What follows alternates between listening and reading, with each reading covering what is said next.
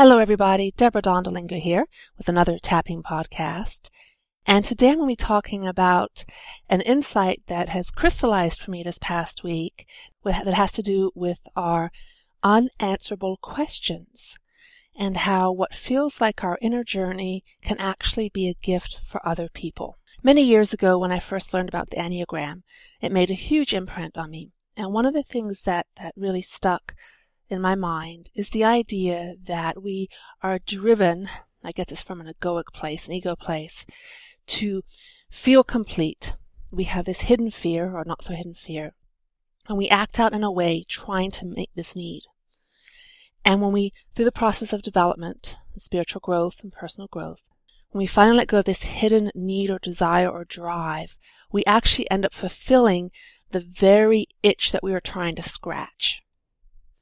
But what makes it interesting to me is that this, this drive that people have which can result in pretty dysfunctional behavior, and we all have it. It's all part of our developmental process.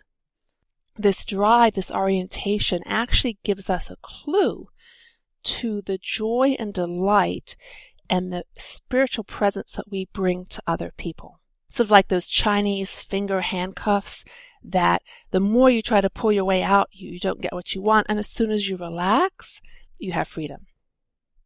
Now, when I worked with Zeno with my in my human design studies, I had the chance to work with her one on one, and she made a very strong, lasting impression on me, and grounded for me the fundamental insight gift of human design.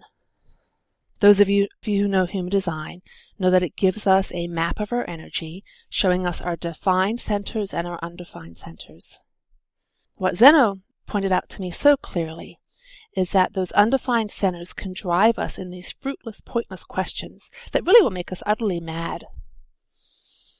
So for me, with an undefined identity center and heart center and solar plexus and undefined head, I can go in circles looking for the one idea, the one inspiration that's going to set my purpose and prove my value and be where I go for the rest of my life and learning that when I start asking myself, what is my purpose in life?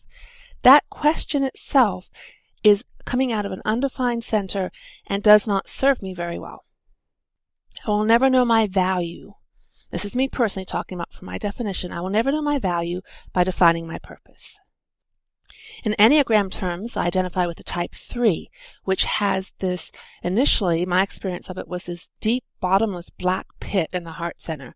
It truly was unbelievable. When I first uh, started learning meditation, I sat and did a meditation with a teacher one on one, and he had me go into the heart space, and I just felt this black tar. And oh my goodness, thank goodness for him, he did not react at all.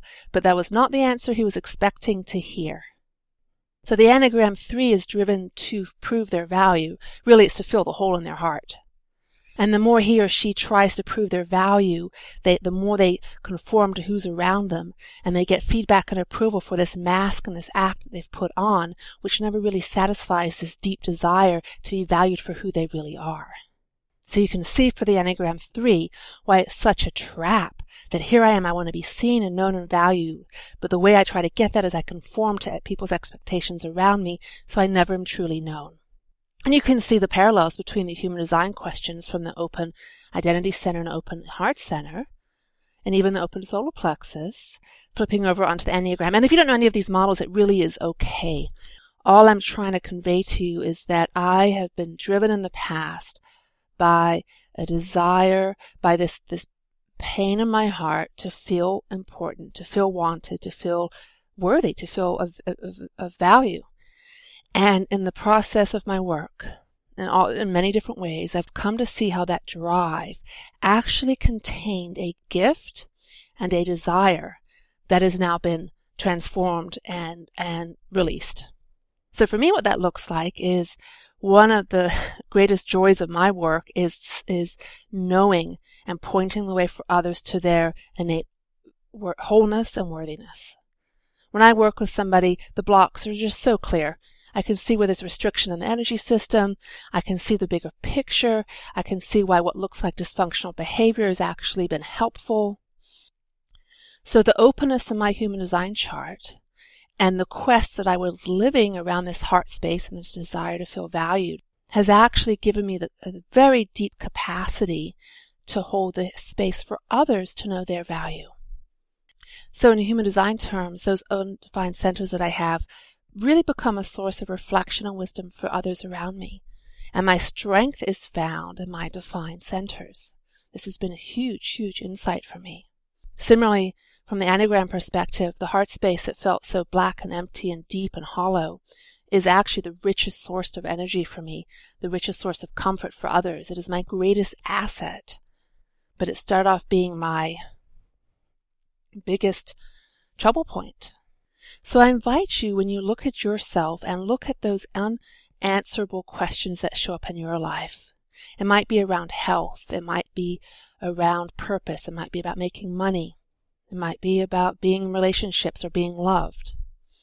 Take a moment and see if you can let go of those questions for yourself. If you can trust that the universe will show the answers in a way you haven't expected.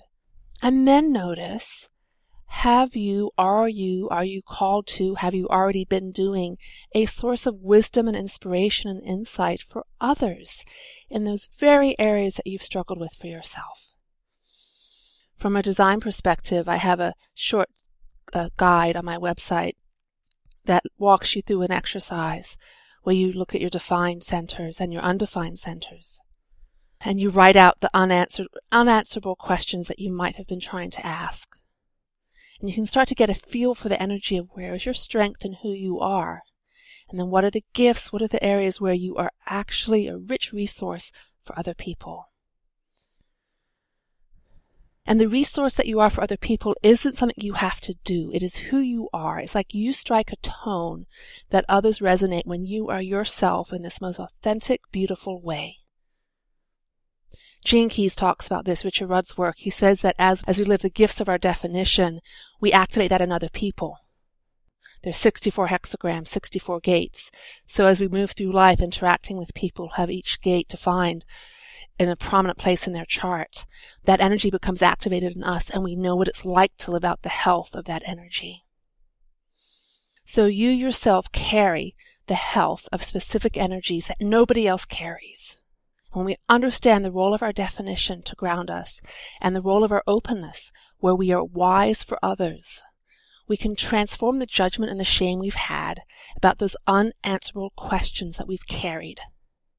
I will always doubt myself. Part of my process, part of who I am. But it doesn't bother me anymore. I don't get stuck there anymore. I will always be sensitive to people's emotions and what they're feeling and tracking what they think of me and what the energy of the room is. But those don't make me constrict anymore. Those are just the way things are. Those are just the energies that I have. Because I know now that my passion, what I thought was directed towards myself, is actually a gift for other people. And that in turn feels, satisfies me. And I don't mean this to be a, um, come be codependent. Uh, I think you all know, are way past that, any thoughts like that from the Enneagram perspective. The person who um, has always been searching to be right, to be in alignment with God, to be following the rules, to be doing the best that they're called to do, they can in turn, they can in fact hold the space to see anything that is happening as divinely connected.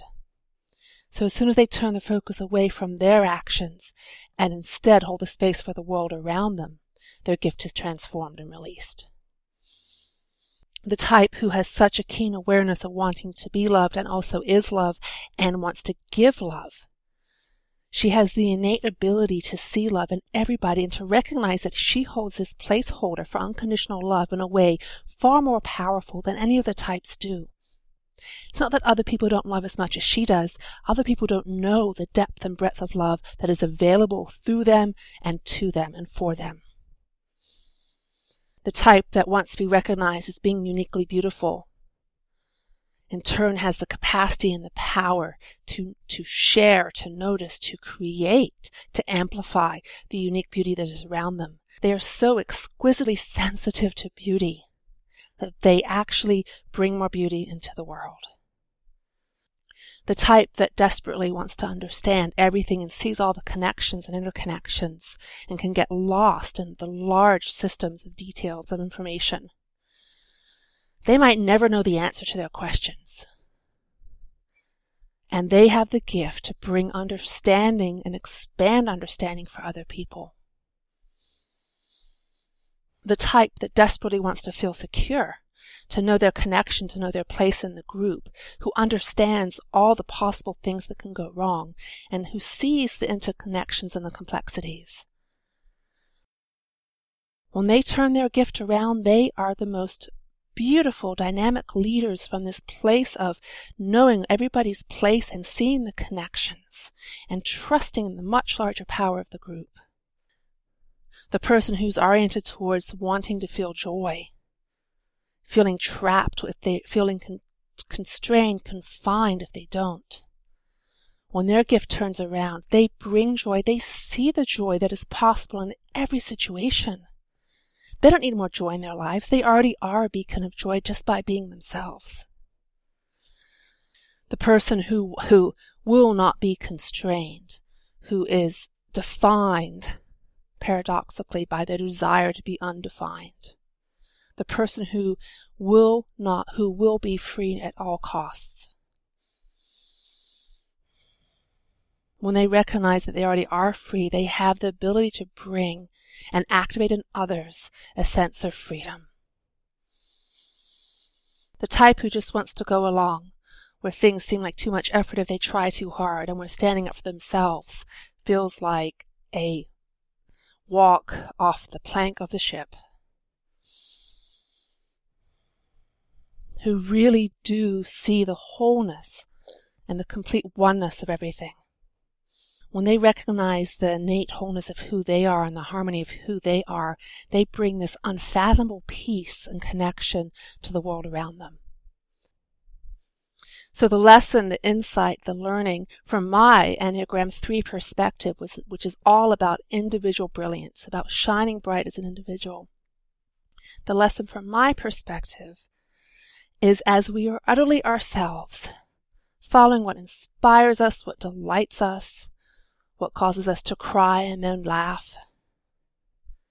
As we just live who we are, there is an innate value to the world around us that cannot be achieved by striving or doing or, or being X, Y, or Z. Just being ourselves is enough. And until next time, this is Deborah Dondelinger.